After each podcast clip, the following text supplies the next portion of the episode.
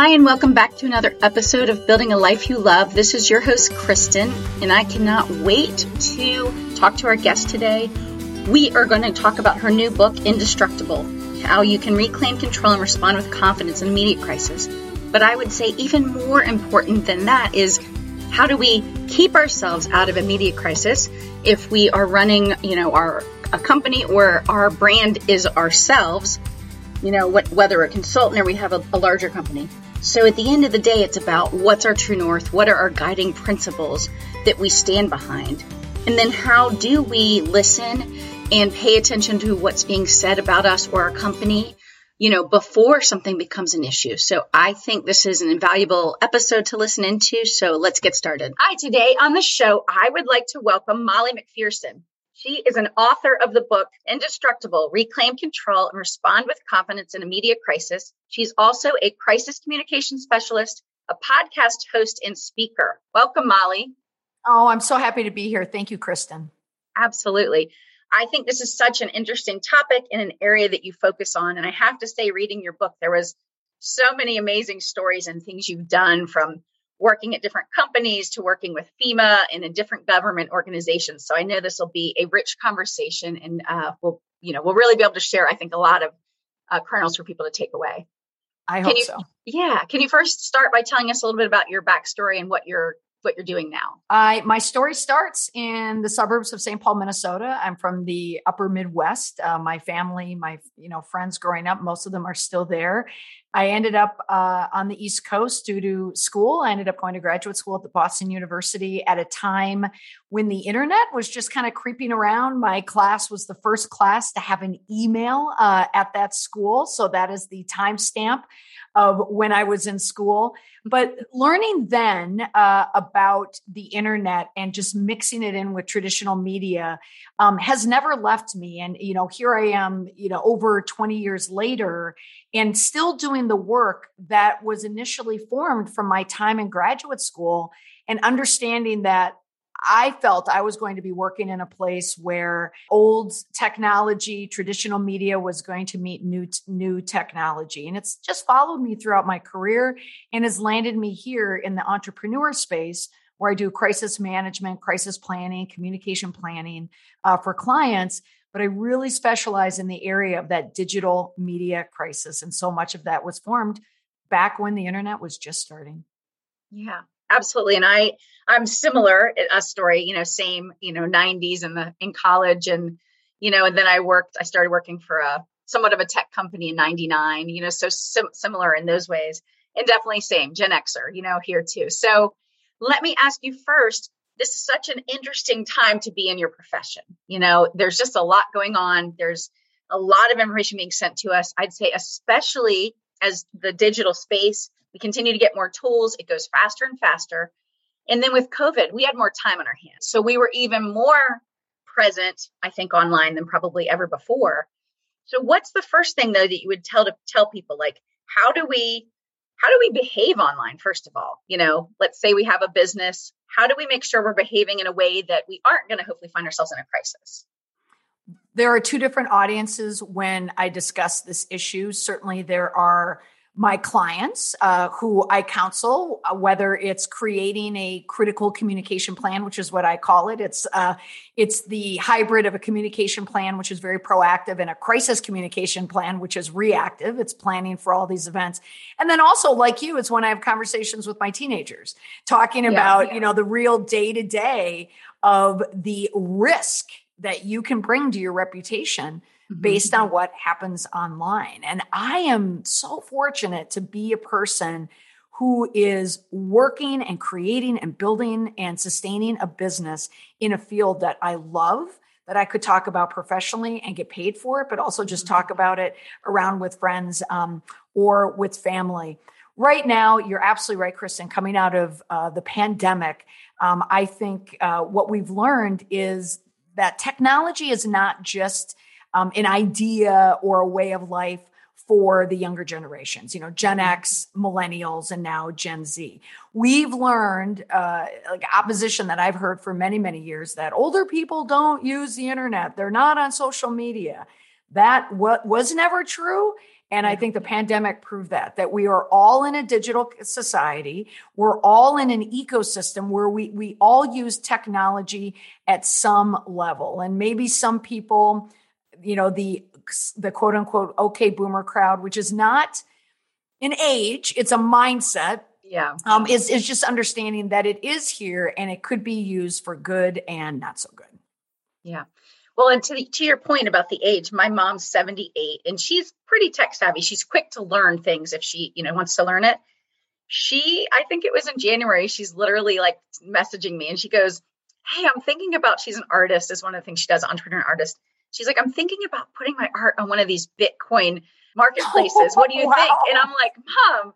And so we had this whole conversation around it. But I was like, my mom's 78 and she's she knows what the things are you know what i mean and that is a wonderful story i love that yeah. story that is the opposite of my mother who will call and say there is something wrong with apple the apple iphone does not work G- the google does not work you know it's everyone else's issue it's true well but yes my mom is very tech savvy but to your point it's not that she knows all the things tech, but she's actually a good learner. She's a quick learner. And so, and she stays up to date on some of the, the trends, right?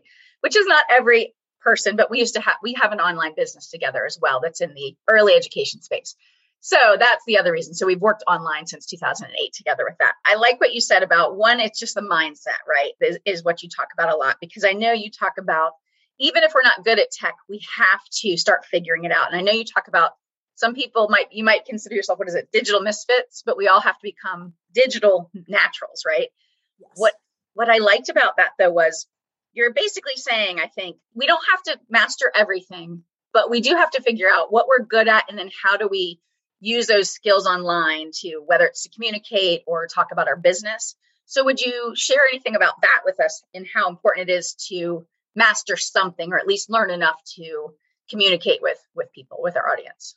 Yeah, the digital misfit and it was inspired by, you know, fellow Gen Xer, you know, Rudolph the Red-Nosed Reindeer and the Island of the Misfit Toys, where there was nothing wrong with them, but right. they felt like they didn't belong. So it speaks to a mindset around technology, around social media, that it's something that is a nuisance that it is it is driven by people like millennials and young people who are narcissists who spend all their time on you know with their noses and their phones and it's not for us um, having been in this business for just a number of years and watching that trajectory of just more acceptance and more people adopting the use of it the digital misfit is the person who has it in them but they weren't brought up in a time where technology was afforded to them.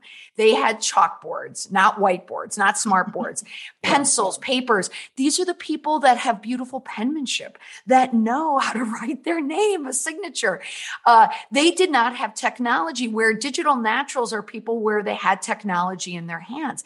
But again, it's that mindset piece of understanding, well, just because I wasn't brought up this way, I may learn about it or come to it a little bit differently but is to adopt the technology, the social media that works for you. You don't have to do everything. You don't need to be a master of all, but you can just specialize in certain areas that you use, that you feel comfortable with. And the best part is that it makes your life easier. When that comfort comes, um, with using the technology, then the comfort follows with being able to put yourself out there there's certainly a difference between professional and personal. I, of course, speak to the professional space mm-hmm. that people who are comfortable in social media, online, putting their face and their name out there, uh, tend to have more success when a crisis is around the corner because people are already mm-hmm. familiar with them. That goodwill has already been built and it's already there. But if you are someone, a leader, a person who uh, represents a brand or a business, and you're the person that feels that you have that more of that antiquated thinking that I, I think social media is silly, those are the people who struggle their way through a crisis. Yeah, and I actually I thought that was really good in your book. And I know you said thought leadership, which you didn't necessarily love the experience overused, but I thought that was a really good point that I wanted to talk about for a minute, which is what you and what you just mentioned. The point is, is you can't wait until something's going on, right? Like a crisis or even just bad sentiment to show up right? We need to, in other words, we need to constantly, as the person in the company or the company, we need to put out the information. We need to be in contact with our customers, with our employees. And so, what else would you add to that about how do we do that well? You know, with the companies that are doing that well, what, what does that look like? That's a really good question. Um, again, it speaks to what is the culture of your company, and there's mm-hmm. certainly the personal culture, but there's also the adaptation of your digital culture. Mm-hmm. I work with organizations who still deal in the tangible items that if someone needs something, it is required that their customer has to get in a car and drive to the establishment to buy something or to get information about something or to speak to a person. They're managing a business that is decades too old in a, in a time when people can go to their phone, bring up Amazon and order, you know, a dozen coconuts to be delivered to their home within 24 hours, mm-hmm. they expect to find information online as well from the people who they're doing business with, mm-hmm. especially critical people, whether it's um, or organizations, it's uh, utility, it's school districts, it's government, yeah. it's it's anything, anything where someone needs that information. If they can't find it, or if it's a struggle, or if there are too many obstacles there, it creates um, this uncertainty, which can turn into anger. And mm-hmm. when customers get angry for longer periods of time, they start to question well, why are they covering this business? Why can't I get this information? Right. And if something is happening concurrently, there, there's a, a crisis or an issue, the two come together and they collide. And it can be disastrous. It doesn't have to be mm-hmm. a huge crisis to stop operations. It could be one person on Facebook who has decided your business frustrates me your business is not transparent enough for my liking, for the liking of your customers. So mm-hmm. we're going to do something about it. Yeah.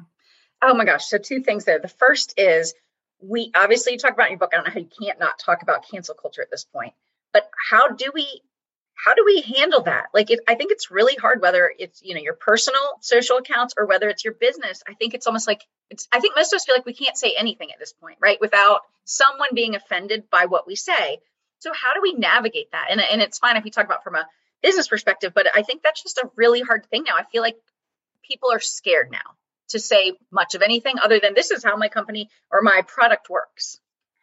Kristen, you absolutely nailed it with the fear factor. You know, people mm-hmm. are afraid to say something, and it's not quite that they're worried that they're going to offend someone. They're more afraid of the blowback from mm-hmm. potentially offending someone yeah. because yeah. blowback is not in a private setting. It's usually very, very public. Right. I understand that fear. I understand the hesitancy mm-hmm. um, from people, from you know, from clients, you know, anyone who I talk to about this idea of the cancel culture. The cancel culture is not new. The right. term is new, but the thought of someone holding someone else accountable has been with us since the beginning of time. Mm-hmm. The only thing that has changed is the means at which people can for which people can communicate their displeasure over someone's, you know, actions or behaviors. Um, so the cancel culture is just a way of people criticizing online, but it all stems from one place, and that's a lack of accountability. Usually, when something happens to someone, whether it's a company, a, a, leader, a brand, a person, it could even be on a town Facebook page, you know, it could be a mm-hmm. town manager. When people publicly, when there's an incident or an issue, when people dodge, when people blame, when people will bait other people onto another discussion, you know, all the things that people mm-hmm. do to get out of a conflict, uh, that type of human behavior, um, people can spot it a mile away online. And so yeah. they will call you for it. So it's not a call for being afraid to put yourself out there. It's just a call for being courageous enough to, to have your issues, take your stand, and then stand by them. Mm-hmm. And to be accountable. If you're someone who's afraid of accountability, well, then you have to question yourself Right. Well, what am I hiding? And why right. is that? Yeah, yeah. No, good point.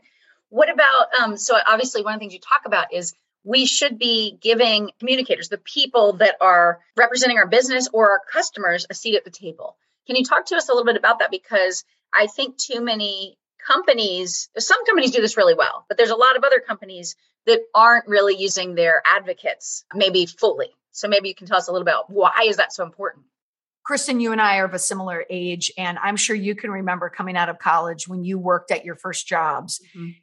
Women were not at the top of the hierarchy. You know, mm-hmm. it was filled with men. And yeah. so you and I, in our generation, we were conditioned to assume that all the leaders were men and we still mm-hmm. you know act that way like i just go back and tap into the molly working in the 90s and i think oh my goodness like what a different time it's understanding the the area that we're in now the ceo isn't necessarily the older white gentleman sitting behind a desk behind a door protected by then a secretary a female secretary right. Mm-hmm. Now our CEOs, they're both men and women. They and also non-binary. I mean, there's right. all different genders, race, economic status, education, you know, so we have so much diversity in our leadership now, which is a wonderful, wonderful thing. Mm-hmm. It does change that power structure and that power dynamic, mm-hmm. which is another good thing. It dilutes the power so more people have quote a seat at the table Mm-hmm. When I started in communication years ago, I was, I not only did I not have a seat at the table, I, I, wasn't even in the room. I was, you know, two doors down the hallway just because I was a communicator. Right. We were only there to, you know, type a press release or, you know, fax, you know, something, even though I was a director at that point. Your communicators are your first line of defense if anything happens. They're managing your social media pages, mm-hmm. they're writing your media statements, they're speaking to the press. They are your primary spokesperson when something happens. If they are allowed a seat at the table, and we, it's not only just them, but it's the idea of the importance of communications. After the pandemic, I think you know something that happened to our industry which is wonderful it was elevated and people have recognized the necessity, but also just the intelligence behind it and the work behind it that communicators are a pretty savvy bunch. I tell my uh, clients, bring those communicators into the room, sit them at the table, ask their opinion, get feedback for what they're hearing online. That's social media. It's not one way communication, it's two way, it's one to mass communication that's a that's a great you know it's a great way to get feedback and like a focus group. So let those people in talk to them respect their opinion mm-hmm. and follow the advice that they give. That's something that's changed. Yeah and one thing i don't remember if i where i saw it but somewhere i saw it maybe it was in your book but you were talking about someone you were giving someone advice i think and you explained that well look i'm coming from i'm wearing all these different hats as i think about it right? And i've thought of th- this about myself for so long too you said I'm a I'm a PR, you know, crisis management expert. I'm a mom. I'm a middle child. I'm a like you're all these things, but you're wearing every one of those hats, including your consumer hat, including your right, like all the things, like your what would happen if hat. And I've always thought that way too. Like, hold on, are you? I'm going to tell you from all my perspectives, right? And I thought that was so important because I think too many companies, the person just says like, well, I don't know if this will work or if this messaging makes sense, but it's like, hold on, are you really thinking about your customer? Are you really thinking about how's this going to be perceived? Do you so to your point, the diversity is so important because most of our customers are going to look like, you know, all different. You know, there'll be different people in different places their life. But what about that? I thought that was a really interesting thing where you're like, well, you kind of have to look at all the hats, right? Or I have to wear all the hats because it, it matters. What would you say about that though? Because I don't know if everybody really thinks about that. Um, I find in my work that I will encounter, you know, people who are, you know, set in their ways, the status quo. This is how it's always been done. Mm-hmm. This is how it always works. And I understand it. And I also understand where people live are they are they urban are they rural what generation are they what is their mm-hmm. background are they liberal are they conservative it's very easy nowadays to spot you know just to spot you know a political leaning when you meet someone um, it's a double-edged sword on the one hand i want people to be to understand that their personal opinions can taint and mm-hmm. cloud objective planning, objective mm-hmm. responses to how incidences are happening. But on the other hand, I do like empathetic thinking and reasoning. Um, I, you know, you and I both, again, of the same age, we're kind of right in the middle. You know, Gen X is, mm-hmm. we're surrounded by baby boomers and millennials we both you and I were in school at a time right when technology was happening to us. So I feel like we're grounded in both sides, which is right. which is important. And I say too, because I'm from the Midwest, because I grew up in the Twin Cities, mm-hmm. because I'm a middle child, because yeah. I lived in Minnesota, you know, I'm from a part of the country where we take in a lot of information. We're not highly opinionated people. So I think mm-hmm. I have a somewhat of a unique mindset with that. But it it helps to put yourself in the shoes of other people's at all times. Yeah. You know, what you know you can have your thought but then then distill it through okay in the mind of your customer mm-hmm. how does this look to them if we don't provide this information this product this promise whatever it is how mm-hmm. are they going to feel about it and if you can't do it yourself right. then you need that objective opinion from someone else on your team so yeah. strip away your hardcore beliefs mm-hmm. and um, and the hills that you would die on from your personal beliefs. And think about the problem you can solve for your customer for your stakeholders and how yeah. you can help. Oh yeah. So good. Well and on it this is a little bit of a, a side note but i was thinking of it probably as you were speaking. There, for instance i just switched the podcast hosting platform i'm on just this week actually. I was not planning on switching but honestly i was so wowed by one i hadn't used prior I was so impressed. I mean, I must have emailed with them, you know, or messaged with them five times. And every time I got the quick response, it was super thorough. It actually hit each of my points. And, you know, it was different people responding, but every time it was, you know, it was so point on. I mean, they had so many good features, but it was their responses. Like they didn't just, I didn't have to go look at their checklist and be like, well, it's a little unclear. What does this mean? You know, but it was their response. And now they're going to have me as like their biggest cheerleader, right? Because they've been doing everything right from, their um, communications to me, their response times. And while that's not exactly what you're talking about, just that last second, to me, it was they're they're doing everything to make me a happy customer, right? And so now I am going to be going and talking about their product because I'm so happy with it. But I just wanted to point that out because I think the point is, is if they do a good job now, even if something later doesn't work perfectly on their site, I'm going to be like, ah, it's fine. That's just a little thing because I'm I'm so enamored already. And it doesn't mean somebody can't mess up. I get that we can all do something that makes us not be, you know, happy customers. But I just think the point is, is if we, I think the, what I was trying to say is if companies really do live out their mission and their values, right, which is, you know, they said, you know, they're high touch will always be here. You can email us anytime. We will respond. And that's what they're doing, right? So they're not just saying like, oh yeah, we have a little chat box on our website. Like they're actually answering my questions. And so I just thought it was such a good example of a company doing a good job, you know, and it, then they're allowing me to connect with each of their team members, if you will, right? It's not Listen, just, well, yeah. I have to ask which, which podcast, I mean, if you're the ambassador now, which yeah, I know. I just, so I'm new on it, so I may learn different things, but uh, I just switched to captivate.fm. Okay. Okay. Yeah. Interesting. And I honestly, I, you can even have multiple for their price point, you can have multiple podcast shows all under one platform, which is because I have several other ones I'm planning to release in the next couple months. And I was like, that is amazing. And I mean, I literally had to keep clarifying, like, are you sure? Like, you mean podcast shows, not episodes, right? Right. and they right. said, yeah, yeah. But they have a lot of amazing features uh, on and, there and it sounds like it, it really a, a, a, critical part of that exchange was the uh, the communication that you received 100% um, from their customer service so in other words you had problems you had questions yep. you had concerns you had doubts but they were able to solve that for you i had a very similar experience with a uh, with a company an online company mm-hmm. where they kept charging me for something and i felt that the language uh, was a little uh, non-specific, too mm-hmm. non-specific mm-hmm. for my liking, where they yeah. were taking my money. And their customer service rep replied to me with the uh, with the line, "Well, if you read the, you know, as yeah. soon as you hear, if you read this, your the hackles, you know, just raise on the back of your neck." And then it's this little embedded line somewhere that no one's ever going to see. Mm-hmm. What I did, so of course that infuriated me, right?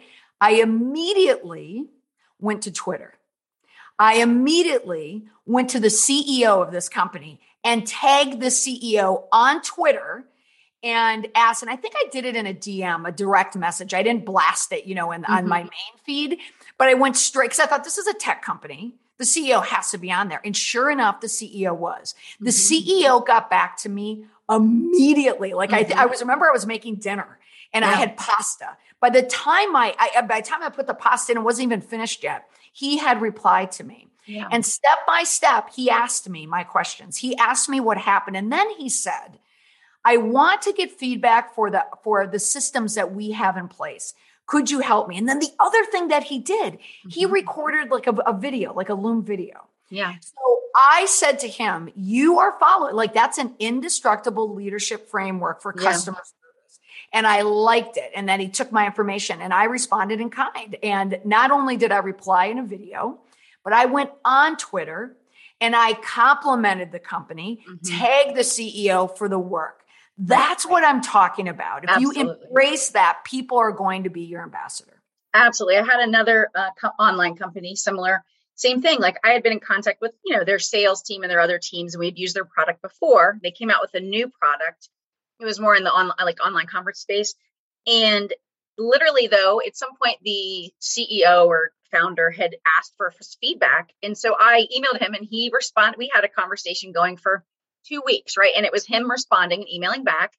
And same sort of thing, you know, there were, I mean, he, they have a pretty decent sized company, you know, and, but he was the one responding and giving, you know, like asking for feedback and then responding. So same thing. I already really liked the company, but I 100% liked it more at that point when you saw the engagement of the leadership. Absolutely. Mm-hmm. mm-hmm. So good. So one one thing that I think uh, one of your episodes, I think it was let's see, episode 154, you talk about such an interesting topic, right? You're talking about social media sleuthing. But I think that's a really interesting thing. And so what would you share with us about that? Like we know technology is powerful, right? And and then sort of how quickly things spread. But what would you share about that story or at least how how fast things are moving that can be related to um, you know our strategies? the episode of, about social media sleuthing uh, was really the backstory was about the cat the Gabby Petito case. Mm-hmm. Uh, the the young woman who was traveling with her fiance out west. They were documenting their van life experiences for a YouTube channel and also primarily Instagram. And I, like many people, were caught up, you know, just in the story in large part because it was, it was constantly showing up on social media. And I happen to be on TikTok only as a voyeur. I'm not on it yet, you know, using it. Uh, that's coming shortly. But I was fascinated by, you know, one, you know, true crime is certainly a popular, um, a popular programming um, element yeah. for you know entertainment right now but how it seemed as if the community on social media was ahead of law enforcement. Now, mm-hmm. certainly, you know, law enforcement is doing a lot of work, uh, you know, offline that no one knows what they're doing. Right. But still, there seem to be a lot of elements there that people online were getting faster than law enforcement. And at, to this time, you know, you and I are recording this October 20th. We still have not found Brian Laundrie. So he's still out there the theory that I took away from it, because I wanted, like, what practically can we learn from this? Yeah. And it, it was about social media sleuthing, how people can dig around your website, your social media, either of your company, your employees, your leadership, mm-hmm. and where they can find something and bring it down. So the mm-hmm. question to discuss is how it happens is first to define, well, who does it? And something that I uncovered in research that I knew all along with working with a lot of my clients when there is a quote unquote digital crisis, a social media crisis, mm-hmm. when your Facebook page blows up, more often than not, it's a female behind that. Mm-hmm. And the reason is not because females are vindictive, but is because female females are very tech savvy, social savvy. Mm-hmm. We are creatures of stories. We are creatures of collaboration. We are creatures of community and working together, especially if there appears to be some type of injustice. So in this case, it's, you know, it's the death of, of Gabby.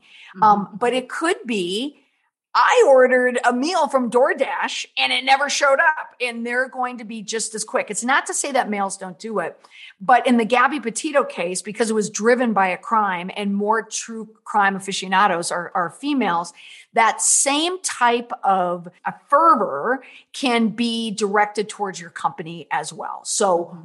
being mindful that it's there. And the more that you do have online for information and that transparency, the less likely that there is something that's going to happen and that's going to explode with your company or your brand name. Yeah. So, one thing that kind of ties into that that you talk about is monitoring. So, what can you share with us about? You know, we should be monitoring like what's being said, right, about our company or us, even, you know, if you're a, a figure, right, that's doing it, has any sort of audience, I guess. Yeah, and this could even apply professionally, but also personally. Mm-hmm. And the the term that we use is it is monitoring, but it's also listening. It's just social right. media listening. Mm-hmm. When is there noise happening with your name, your company, your leadership, your family, your mm-hmm. kids? Mm-hmm. Right. Uh, you want to have visibility on all places where your name could reside what is so personally what is your digital footprint? Where are you and what can people find um, for you? Professionally there should be someone on your staff that is constantly monitoring um, for the name of the business names of leadership key personnel and staff in your company. And it's as simple as creating a google alert. You know that would be one way. Yeah, um, yeah. also having a third party platform that could also you know research names some you know for more of an investment might give you the sentiment of people talking about you whether it's positive negative or neutral. But many social media crises happen when uh, there's an open uh, there's an open social media network or someone finds a photo or something that was once said that will come mm-hmm. back to haunt them. Yeah. And i don't are there any in particular of the listing platforms that you recommend or not in particular. I just haven't I have not I used to use them. I have not currently been using them, so I may not be up to date on all of the op- offerings at this point.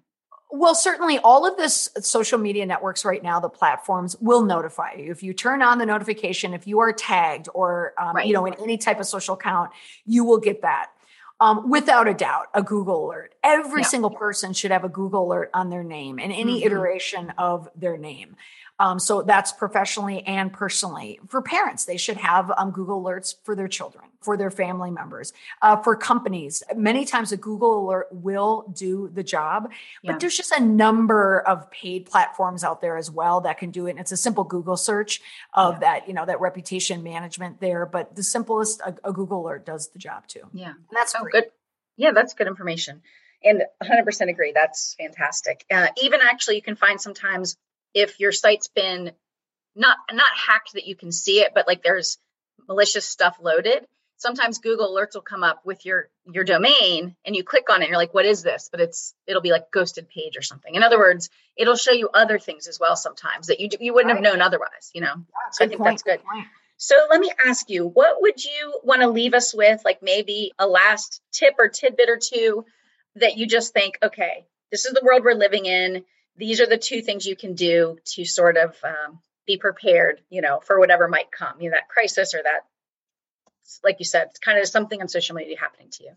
Uh, Kristen, on my podcast, uh, every podcast I end with an indestructible PR tip. I mean, that's mm-hmm that's my brand now. The name of my book is Indestructible. And I'm also, you know, I work in indestructible PR. It's this idea of communication strategies and tactics that prevent you from being destroyed. You know, right. how are you crisis proof?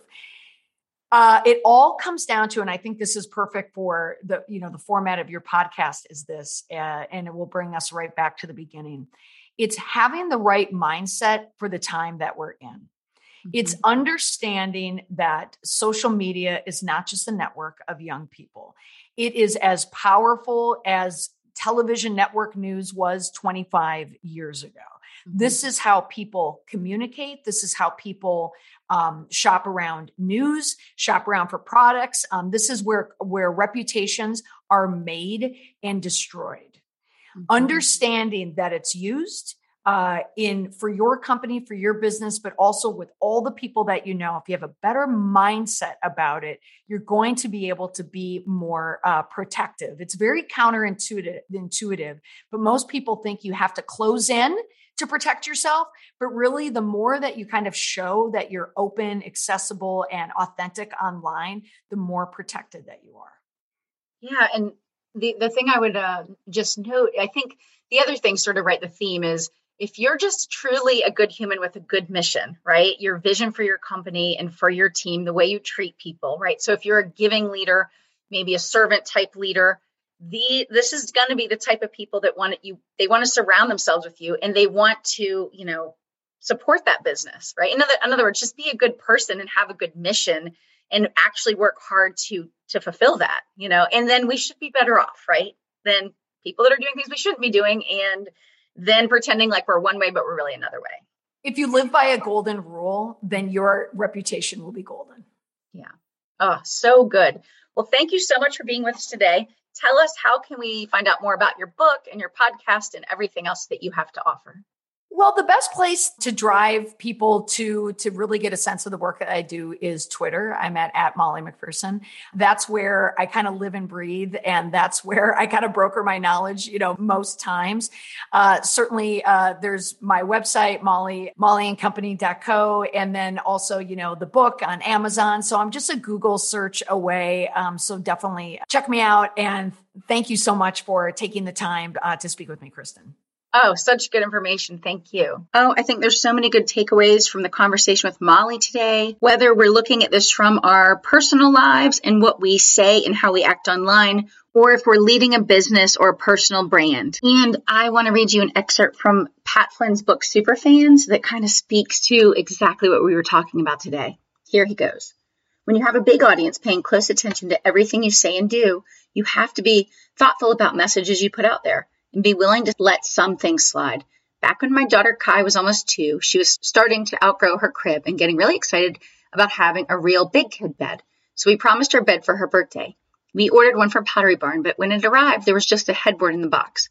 Kai was pretty upset, and so was I. So I decided to take to Twitter to give Pottery Barn an earful, tweetful, about how they'd ruined my daughter's birthday. But as soon as I hit return of the tweet, a number of people replied back saying, Pat, this sort of thing happens to all of us.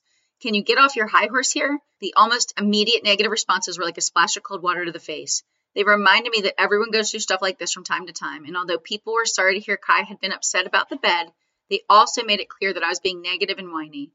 About 12 or 15 replies in that vein, I decided rather than delete the tweet, I'd keep it public. Instead, I apologized and owned up to the fact that I was being petty and entitled by choosing to complain. Thankfully, several people replied back acknowledging that I'd owned up to my mistake and showed that I'd learned from it. Bottom line, you can still make mistakes and keep your fans. The key is to be aware when you've done something wrong. If you mess up and people react negatively, the first thing to do is slow down and pay attention. Don't just react. Assess the situation calmly, listen to what people are saying, then take your time to respond in a thoughtful way. People will see that you've taken their comments to heart, and most will probably appreciate you for that. Above all, hold yourself to a high standard.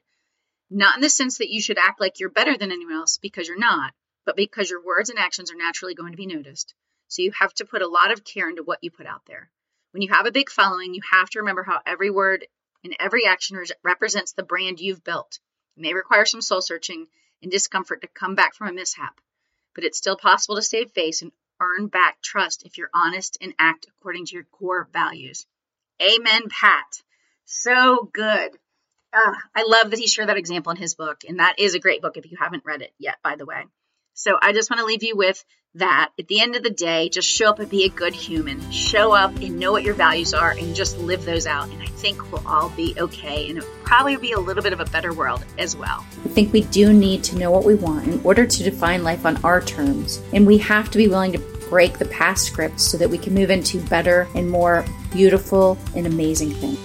And I also wanted to let you know if you have been having ideas swirling around your head about what can you start, how can you bring in extra money? Then I would love for you to check out the site and learn a little bit more about a program I'm launching called Launch Your Creative Side Hustle, which will start November 1st. So if this is of interest to you, I would love for you to check it out. We are going to help you figure out your your focus. We're going to help you get those first steps started, get your first sale, and get going so that you can start bringing in more money, just go to kristenfitch.com slash side hustle to learn more. And for people that sign up between now and November 1st, I, I'm giving away several extra bonus episodes as well as having a couple surprise guest speakers and lots of other goodies. So if you want all those extras, check it out now and get signed up. I cannot wait to get started and work with you. And if you enjoyed the show, we'd love it if you'd subscribe and leave us a review and rating on Apple Podcast or wherever you listen to podcasts. And if you have ideas for the show or guests that you'd like to recommend, I'd love to hear from you. So DM me on Instagram at Kristen Fitch, or you can email me from the website. Thanks so much. And thanks again for listening in. Until next time, have a great week.